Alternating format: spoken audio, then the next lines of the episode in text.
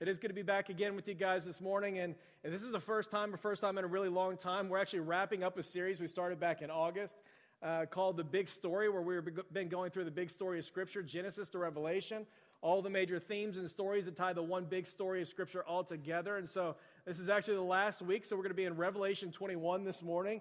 Uh, if you want to go ahead and grab your Bible and turn there, uh, you can go ahead and do so. We're going to be talking about heaven and how everything actually ends uh, this morning. Now, before we jump into that, I feel like I need to give you a little disclaimer here. I'm not one of those pastors that's actually been there and come back right? Like we're going to be talking about the end and heaven and all these things. Like evidently, there's a lot of pastors that have been there and come back, and they've written books about it, and and they're filling our bookstores. And like for only $14.95 plus tax and shipping, you can purchase one of those things and learn all you want to know um, about heaven. And uh, just not one of those. Evidently, uh, Babylon Bee wrote an article about this not long ago. Any of you guys read this? satirical website, kind of funny. Recent shortage of heaven and back trips puts family Christian stores out of business.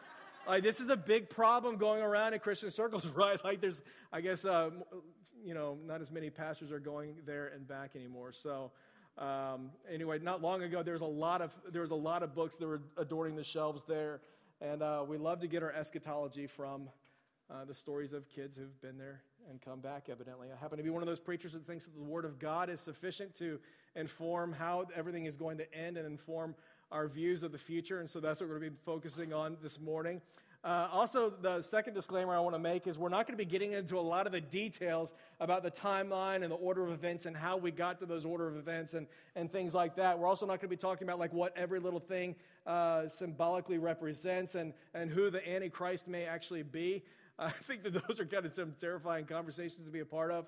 Uh, honestly, I got a little freaked out this past week. I was doing some restudy of Revelation, started thinking the rapture was going to happen on Tuesday, and like Radabah had something to do with the Antichrist or something like that. I just started thinking, you know, this is not going to be helpful if we start going that direction there. So, just not going to do that today. I do want to talk about the end times, though. That's what we're going to be getting into because how you think about the end and how much you think about the end will absolutely uh, dictate how you live today.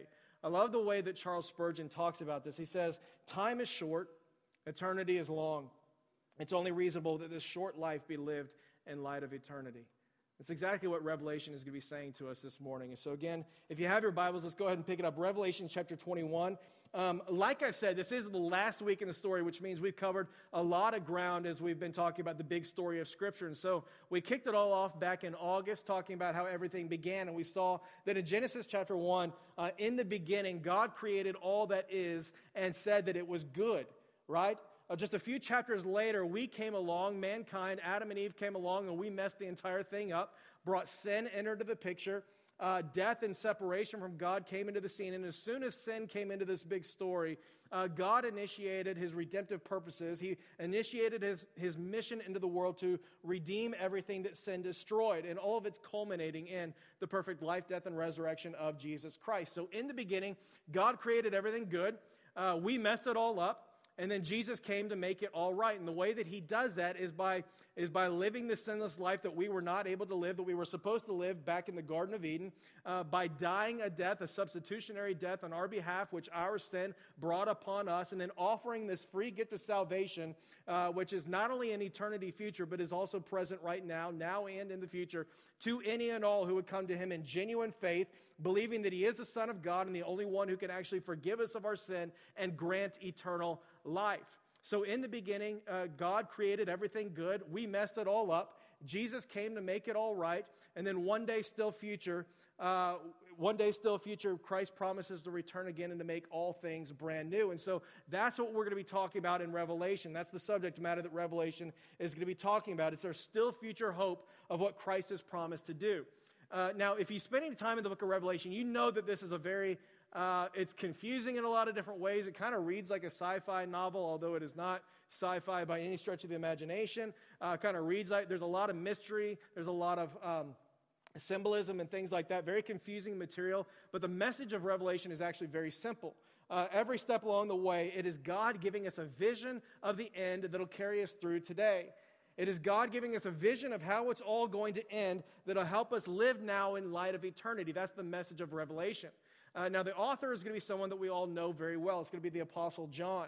Uh, you may remember him from such bestsellers as John and uh, First, Second, and Third John, and I think he got better at the, the, the titling of his books a little bit later on the, as, as he goes. But he's going to be writing this book in 95 AD from the island of Patmos, where he's been exiled by the Romans. Now, if you remember from the story, as soon as the resurrection of Christ happened, the Holy Spirit descended at Pentecost, and the church was born somewhere in the late 30s um, the gospel began to spread, and the Romans wanted to kill that movement as fast and as soon as they possibly could. And so that resulted in the martyrdom of most of the apostles, right? Uh, James was actually beheaded, Matthew was stabbed to death, Peter and his wife were actually crucified, and John was actually boiled alive in oil.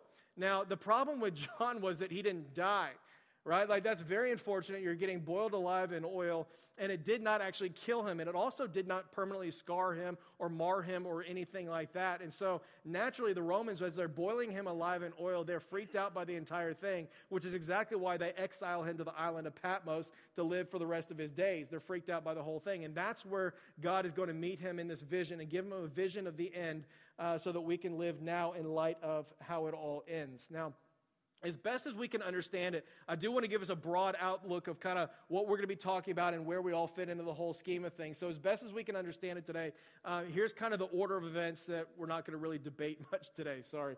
But uh, at the very beginning, some time in the near future is going to be the rapture, right? This is going to be the imminent return of Christ. We don't know exactly that day. This is not the second coming of Christ. We'll talk about that just a little bit. But first is the rapture. Thank you, Kirk Cameron, for helping us understand what this whole thing is going to, going to look like. But it's talked about in 1 Thessalonians chapter 4, 1 Corinthians 15.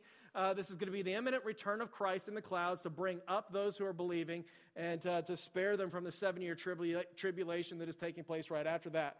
Um, as soon as that takes place, begins the seven year tribulation. Halfway through that time comes the Antichrist.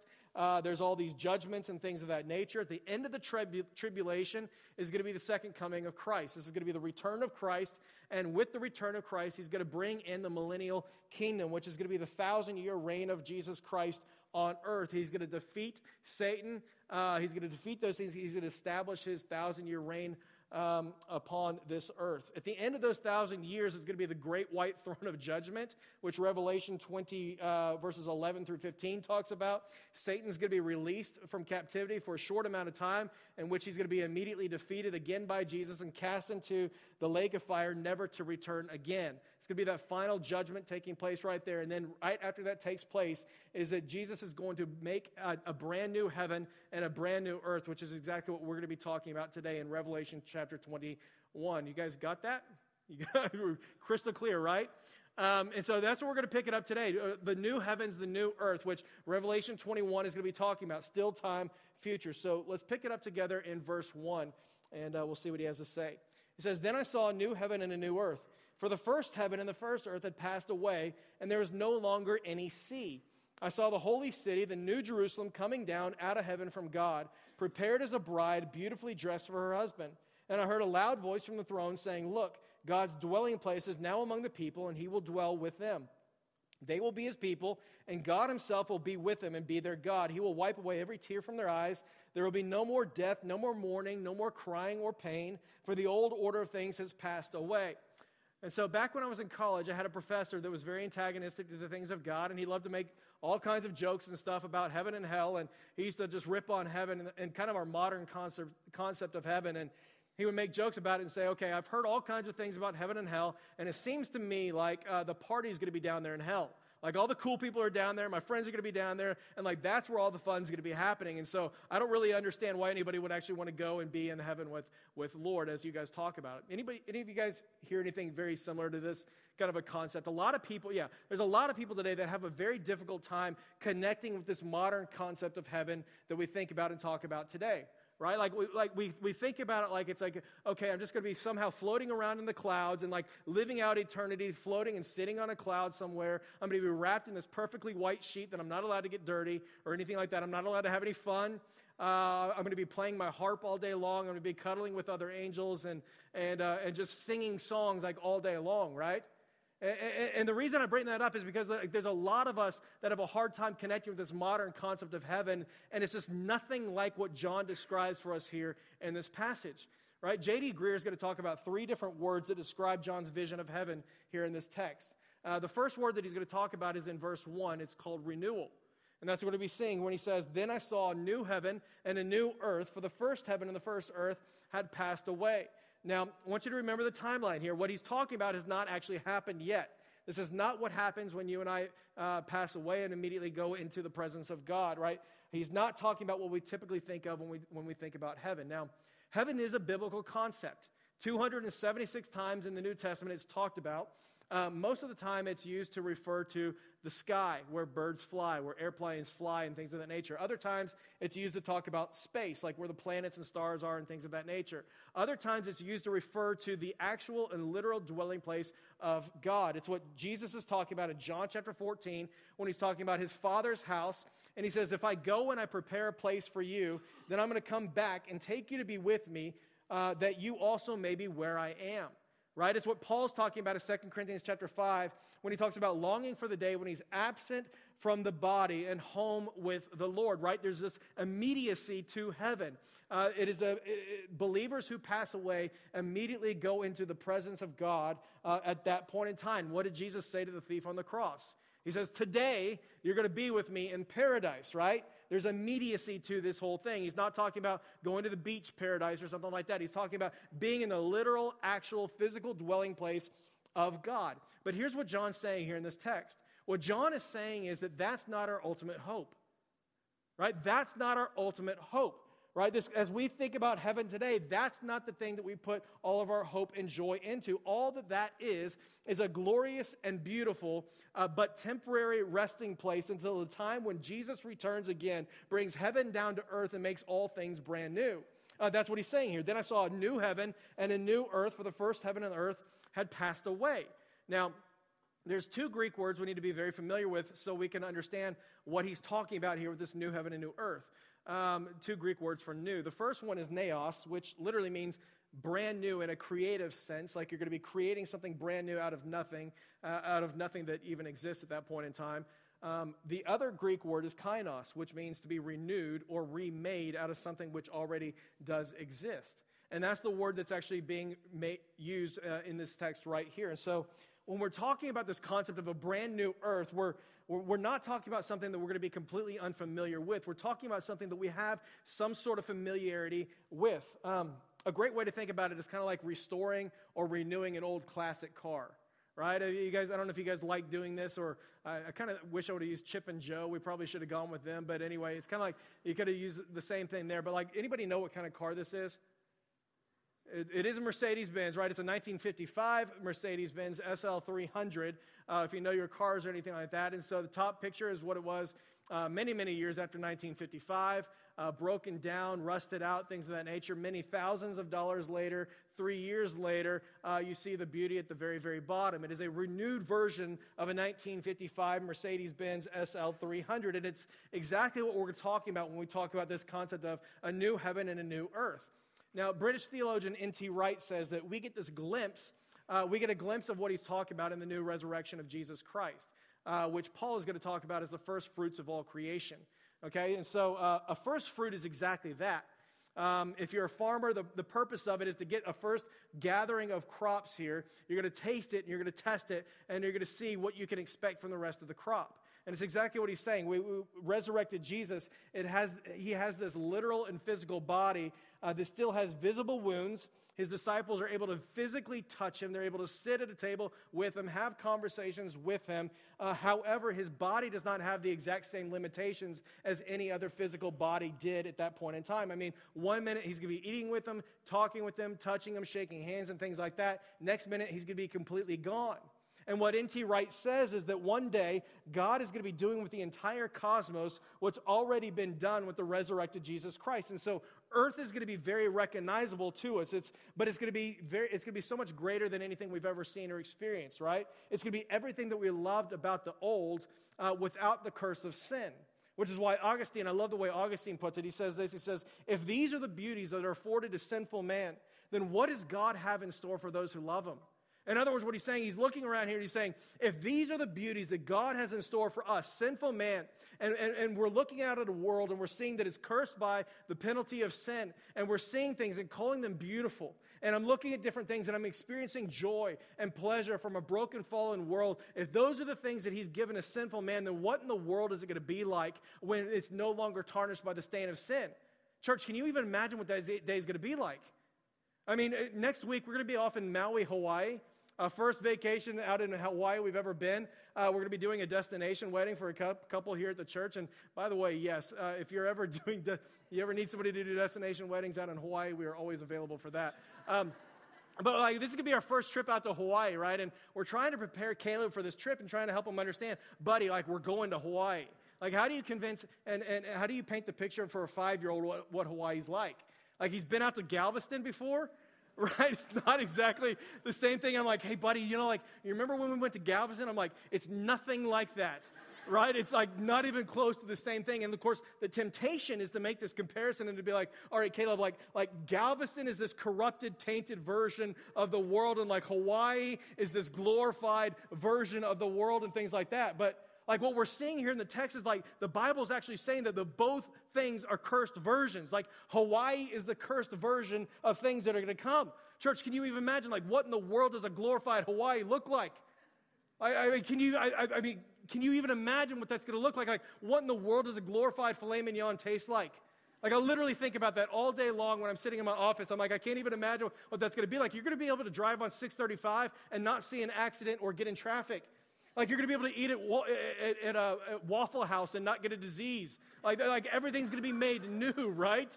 Like that's what we're talking about here. It's going to be a brand new heaven and a brand new earth when Christ returns and he makes all things brand new. I love the way Tim Keller talks about it. He says, Our greatest hope, church, is not in, in a heaven that's a pie in the sky. But, it, but our hope is in, uh, in heaven because I butchered that quote. Heaven's not so much a pie in the sky as it is a feast here on earth. Heaven's not so much a pie in the sky as a feast here on earth because in that time, Christ is going to return again and he's going to bring heaven down to earth and he's going to be making all things. Second word is reunion. Uh, reunion. We're going to see that in verse 3. He's going to say this. He's going to say, Look, God's dwelling place is now among the people, and he will dwell with them. They will be his people, and God himself will be with them, and they uh, and will be their God. In other words, this is going to be a place where God and his people are finally reunited once again. Church, anyone else obsessed with watching all those videos of the soldier family reunions? You know, when dad comes home from war and you, know, you see them on your social media feed and like you know exactly what's going to happen, right? And you're at work and you're going, okay, I don't want to get sloppy here at work and stuff. And you're kind of going, I know what's going to happen, and you still can't, you can't help but click on it anyway. Like you know, you know the whole story already. You see it come across your social media feed, and like dad's been away at war for over a year now, and you know he's been saving all of our lives, and we didn't even know about it. And uh, no one knows exactly what's going on, and he's heroic and all these different things. And finally, he gets the chance to come home, but he doesn't want to tell his family about it. And so he wants to surprise them, and all of a sudden, he shows up at the back door, and he's like knocking on the door, and all of a sudden, wife comes to the door, and she opens it up, and she sees her husband right there, and like she loses it. And like he's holding a giant bouquet of flowers, and like she loses it and just runs and like jumps on him and mauls him to death because you know it's been like over a year. And so like the kids, they'd come do the exact same thing. They run down the stairs and they're weeping and crying because dad's home and they jump in his arms and he's carrying like five people at one time. And like it's exactly what John's describing here in this scene, right? Like, like there's going to be a beautiful and glorious reunion for any and all who've been saved by the grace of the Lord Jesus Christ. Church parents are going to be reunited with their kids that they've lost over the years. Like siblings are going to be reunited with their siblings that they've never had a chance to meet. Like widows who have been mourning for years and have been lonely for years, missing their loved ones, they're going to finally be reunited with their loved one once again. And the beauty of this text is like, like that's not even the best part of what he's describing here. Like the beauty of this is the greatest part of this whole thing is that you and I, as believers in the Lord Jesus Christ, we're going to actually be reunited with Jesus Christ. We're going to actually get to meet him and see him face to face when he lives with us and dwells among his people. I love the way that Bart Millard describes this in his song, like I can only imagine. 1999, uh, he writes this song. And you guys remember singing this quite a bit 20 years ago? And uh, anybody see the movie that came out most recently? I can only imagine. It's a story of how he wrote this song. Bart Millard's the author, MercyMe. uh, very, very famous 20 years ago, especially. The movie comes out and describes uh, how he writes this song, and he's just envisioning this scene where he's with his own father who's recently passed away, and he goes and he meets Jesus for the first time face to face. Beautiful lyrics. Here's what he says He says, Surrounded by your glory, what will my heart feel? Will I dance for you, Jesus, or in awe of you be still? Will I stand in your presence or to my knees will I fall? Will I sing hallelujah? Or will I even be able to speak at all? I can only imagine what that day is going to be like. In other words, church, like, like words, we, like we're not even going to be able to describe the joy of being able to see Jesus face to face that day. Like over and over and over again in Revelation, we get these, these, these pictures of the throne room of God where the elders and the saints and the angels are all beholding his beauty. They're seeing him face to face, and the only thing that they can think to do is fall down on the ground and cry out day and night, Holy, holy, holy is the Lord God Almighty who was and who is and who is to come. And it just says that day and night they never stop singing those words. They're beholding Jesus, they're seeing him, they're in his presence. They're Savior, and they're just crying out day and night, Holy, holy, holy is the Lord God Almighty, who was and who is and who is to come, over and over and over again. Church, like the psalmist gets this. Like he understands exactly what's going to be taking place. Psalm 27 4, he says, One thing I've asked that I shall seek is that I may dwell in the house of the Lord all the days of my life, to be able to behold your beauty and to be able to meditate in your temple. Church, that's what we're talking about. We're talking about this day we're going to be reunited with our Savior. This day we're going to be reunited with the Messiah the promised Son of God, the King of all kings and the Lord of all lords. We're going to be reunited with Him. We're going to be beholding His beauty. We're going to be staring at Him face to face, and we're going to be able to worship Him. But this time, faith won't even be required because we're going to be there in His presence, staring at Him face to face. Because one day Christ is going to return again, and He's going to bring heaven down to earth, and He's going to make all things brand new so that you and I can be reunited with Him for all of eternity. Church, I'm telling you, that's incredibly good news. Like just a massive, massive reunion, like nothing like you've ever experienced here on earth. It's going to be kind of like the soldier reunion, but like times infinity. It's going to be kind of like your family reunion you actually enjoy going to, but, but like, but, but times infinity, like nothing you've ever experienced in your life. The final word he talks about is release, meaning a total and complete release from the fallout of sin, but that's what he's describing there in verse 4. He's going to wipe away every tear from their eyes. There's going to be no more death, no more mourning, no more crying, no more pain, no more chronic illness, no more aching joints, no more depression, no more fear, no more worry, no more miscarriage, no more stress, no more misunderstanding, no more ERs, no more chemo treatments, no more hospital visits, no more funeral homes. Why? Because the old order of things will have passed away. Meaning, not only is there going to be a renewed heaven and earth, but He's going to be making all things new, including our bodies that are going to be completely untarnished by sin. And so gluten used to be a problem, but it's just not going to be a problem anymore. Like dairy and desserts, like they used to make you unfit and things like that, and now they're going to give you a six pack. I promise, it's, it's, it's, it's in all the symbolism of Revelation, I promise so. But again, like what he's saying here, like that's not even the best part of what he's talking about. Like, that's all the superficial stuff. Like, the best part is that you and I are going to be able to see the world through eyes that are completely untarnished by sin. Like, you and I are going to be able to see one another. We're going to be able to see people as God sees people. Like, we're going to be able to see people as image bearers of God as He created us to be from the very beginning.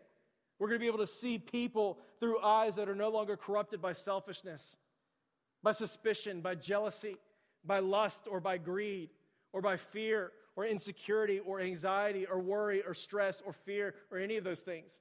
I love the way Paul describes it in 1 Corinthians 15. He says, The body that is sown is perishable, but is raised imperishable. It's sown in dishonor, but it's raised in glory. It's sown in weakness, but it's raised in power. It's sown a natural body, but it's raised a spiritual body. In other words, our resurrected bodies aren't going to be broken down by age, by disease, by abuse, or by years and years and years of decay. They're going to be spiritual, they're going to be imperishable, and they're going to be raised in glory and in power. I love the way that Joni Eareckson Tada talks about this. If you never heard her story before, know who she is, but uh, uh, Joni's a quadriplegic who broke her neck as a teenager um, many, many years ago. She's now in her 70s, and she spent most of her life kind of sharing her testimony of how God has used that ac- accident to bring her into closer relationship with Him and how grateful she actually is for it. It's an incredible testimony, but here's how she talks about uh, the beauty of this day. She says, I hope in some way that I can take my wheelchair to heaven.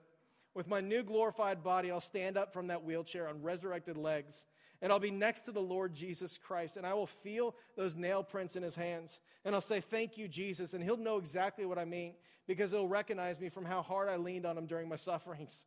And then I'll say, Lord Jesus, do you see that wheelchair over there? Well, you're right. When you put me in it, it was a lot of trouble. But the weaker I was in that thing, the harder I leaned upon you. And the harder I leaned upon you, the stronger I discovered you to be. I do not think I would have ever known the glory of your grace were it not for the weakness of that wheelchair. So thank you, Lord Jesus, for that. Now, if you like, you can send that thing straight to hell. Why? Because when Christ returns, he's bringing heaven down to earth and he's making all things brand new so that you and I can be reunited with him for all of eternity. He continues and he says in verse 5, he says, Write this down for these words like they're trustworthy and true.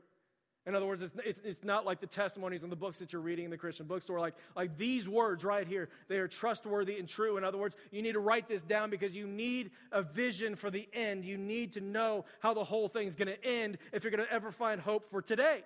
Write these things down, for these words are trustworthy and true. Then he said to me, It's done. I am the Alpha, the Omega, the beginning and the end. To the thirsty, I will give water without cost from the spring of the water of life. Those who are victorious will inherit all these things. I will be their God, they will be my children. But the cowardly, the unbelieving, the vile, the murderers, the sexually immoral, those who practice magical arts, the idolaters, all the liars, they will be consigned to the fiery lake of burning sulfur. This is the second death. Church, why in the world is he saying these things?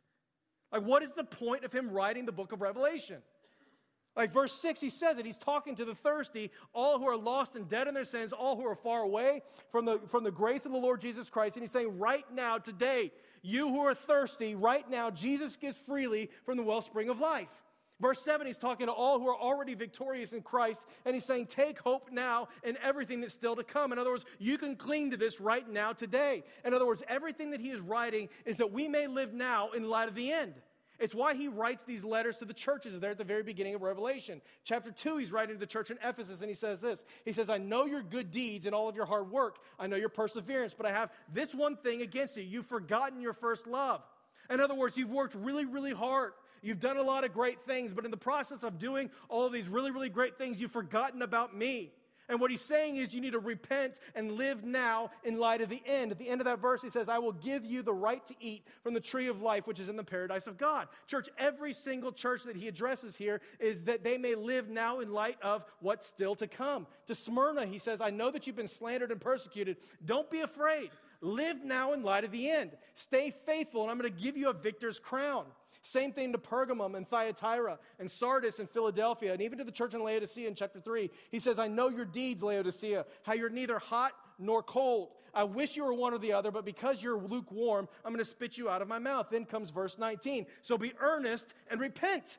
Be earnest and repent. Live now in light of the end. Here I am. I'm standing at the door and knocking. And if anyone hears my voice and opens up the door, I'm going to come in and eat with that person, and they will with me. Church, who's he speaking to right here?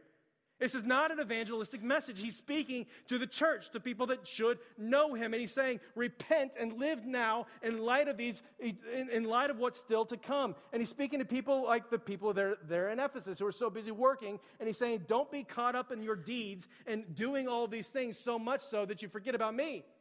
And he's speaking to the people like the people in Smyrna who are faithfully following Jesus no matter the cost. And he says, stay faithful to me even though you're being persecuted and to the people like Pergamum and Thyatira who are following the trends of culture to engage in all kinds of idolatry and sexual immorality, he says, Stop. Stop sleeping with your neighbor's wife.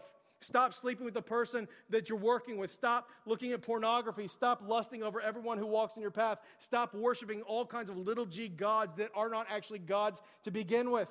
To the people like Sardis who've worked really, really hard to build these strong religious reputations, he says, none of what you're doing is even real. You're like empty whitewashed tombs. It's like you're dead inside. You're, you're spending all this time developing this strong reputation for something that's not even true on the inside. You're kind of like the Pharisees that Jesus spent so much time rebuking all throughout his ministry. Like what you're doing isn't even real. Repent, live now in light of eternity. Uh, love the Lord your God with all your heart, your soul, your mind, and all of your strength. And to the people like Laodicea, who, which is the American church today, by the way, he's saying, stop being lukewarm. Stop pretending and stop playing church. Stop thinking that following me is some part time job that you may or may not want to be a part of. That's what he's saying, church. Live now in light of the end.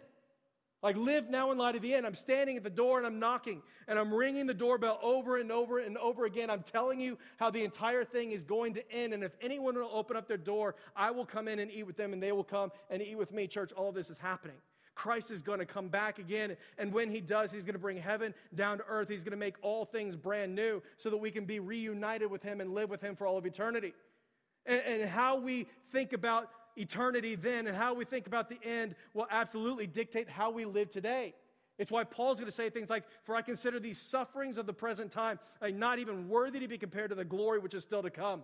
In other words, when I look back at the entirety of my life and I think about all of my sufferings, all of uh, the beatings and the torture and the prison and the ridicule and the scorn of thousands and thousands of people, what he's saying is none of those things are even worthy to be compared to the glory which is still to come. Church, how in the world do you say that?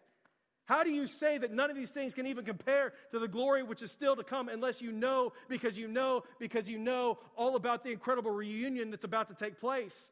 Like, how do you say that unless you know about the renewal that Christ is going to come, that Christ is going to bring when he brings heaven down to earth?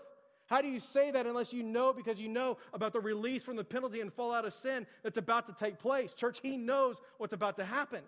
He knows that when Christ returns, He's going to wipe away every tear from our eyes. There's going to be no more death, no more mourning, no more crying, no more pain. He knows that our eyes are no longer going to be corrupted by sin, by, by selfishness, and by suspicion, and by greed and lust, and fear and insecurity, because when Jesus Christ returns, the old things will have passed away, and behold, new things will have been brought in. And, church, knowing that those things, knowing Exactly what's going to take place is everything when it comes to living today. One of the ways I've described it probably four other times here, I love, somebody shared this with me a long time ago, and I kind of love this whole analogy, but it's kind of like watching a, a movie for the second or third time or watching a, a, your favorite football game on, on DVR when you already know what happened. I'll never forget, you know, years ago I was watching the uh, Florida versus Tennessee football game, and I was out with some friends, and so I recorded the whole thing, and, and, uh, and of course, one of my buddies busted in and he told us the score of the game before I watched it. And I was all mad and angry about it. But I was like, all right, we won. That's awesome. And so I go back after the retreat and I try to watch this game. And it was a really, really good game. I don't know if you, none of you remember it at all, but except for me. Um, Again, we get down to the fourth quarter and the Gators are down by six points, and it's less than a minute to go, and we're deep in Florida territory, and it's fourth down and fifth, fourth down and 15 yards to go, and so pretty much uh, we're out of the game. We think there's no chance of winning this whole thing. And they scan the crowd, right? They do this, they do this, um, they scan the crowd. And of course, all the Tennessee fans, they're going nuts. They're screaming and yelling and all these different kinds of things. And I'm just kind of looking at that, laughing to myself, going, You don't know what I know.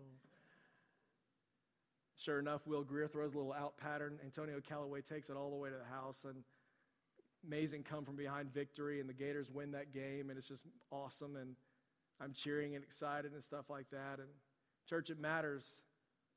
Like knowing the end and knowing how everything ends, it matters for how you live today. No fear, no anxiety, no stress, no worry when you know how everything's going to end. Never forget, I was out in South Sudan not long ago, and one of the villagers, we were doing some work out in one of the villages out there, and he just came up to our group and he's like, Why are you guys here? Why would in the world would you ever come from Dallas, Texas, all the way to South Sudan to help some people like us? And we just said very, very simply, we believe this entire thing is true. We believe the entire thing is true. A church, I really believe this. I really, and I hope you believe this too. I really believe that in the very, very beginning, God created everything that is and said that it was good. I really believe that He created every man, woman, and child uniquely in His image that gave us all dignity and value and honor.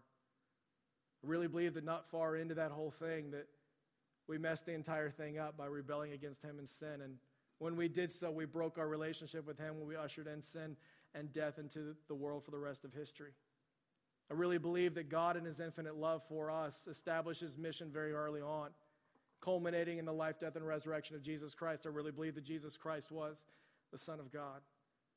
I really believe that He lived a sinless life that we could not ever live. I really believe He went to that cross as a substitute for me and for you and for all of us. Not as an example of how to love really, really well, but because our sin put him there. And I really believe that three days after he was crucified, dead, and buried, he really did conquer sin and death. And I really believe that he offered this free gift of salvation to any and all who would simply come to him in genuine faith, recognizing that he is the Son of God and that he alone is the one who can forgive us of our sin and actually grant eternal life. And I really believe that one day, still future, he will return again. And when he does, he's bringing heaven down to earth and he's making all things new so that you and I can be reunited with him for all of eternity. And what Revelation is saying is let's live now in light of that end. No more fear, no more anxiety, no more sitting on the sidelines, no more plastic faces during worship. Let's do today what we're going to be glad we did tomorrow. Let's live now in light of what's coming up. Church, we really are going to see him one day face to face. We really are going to get to be there and to be able to, to touch him and to be able to behold his beauty, behold his glory.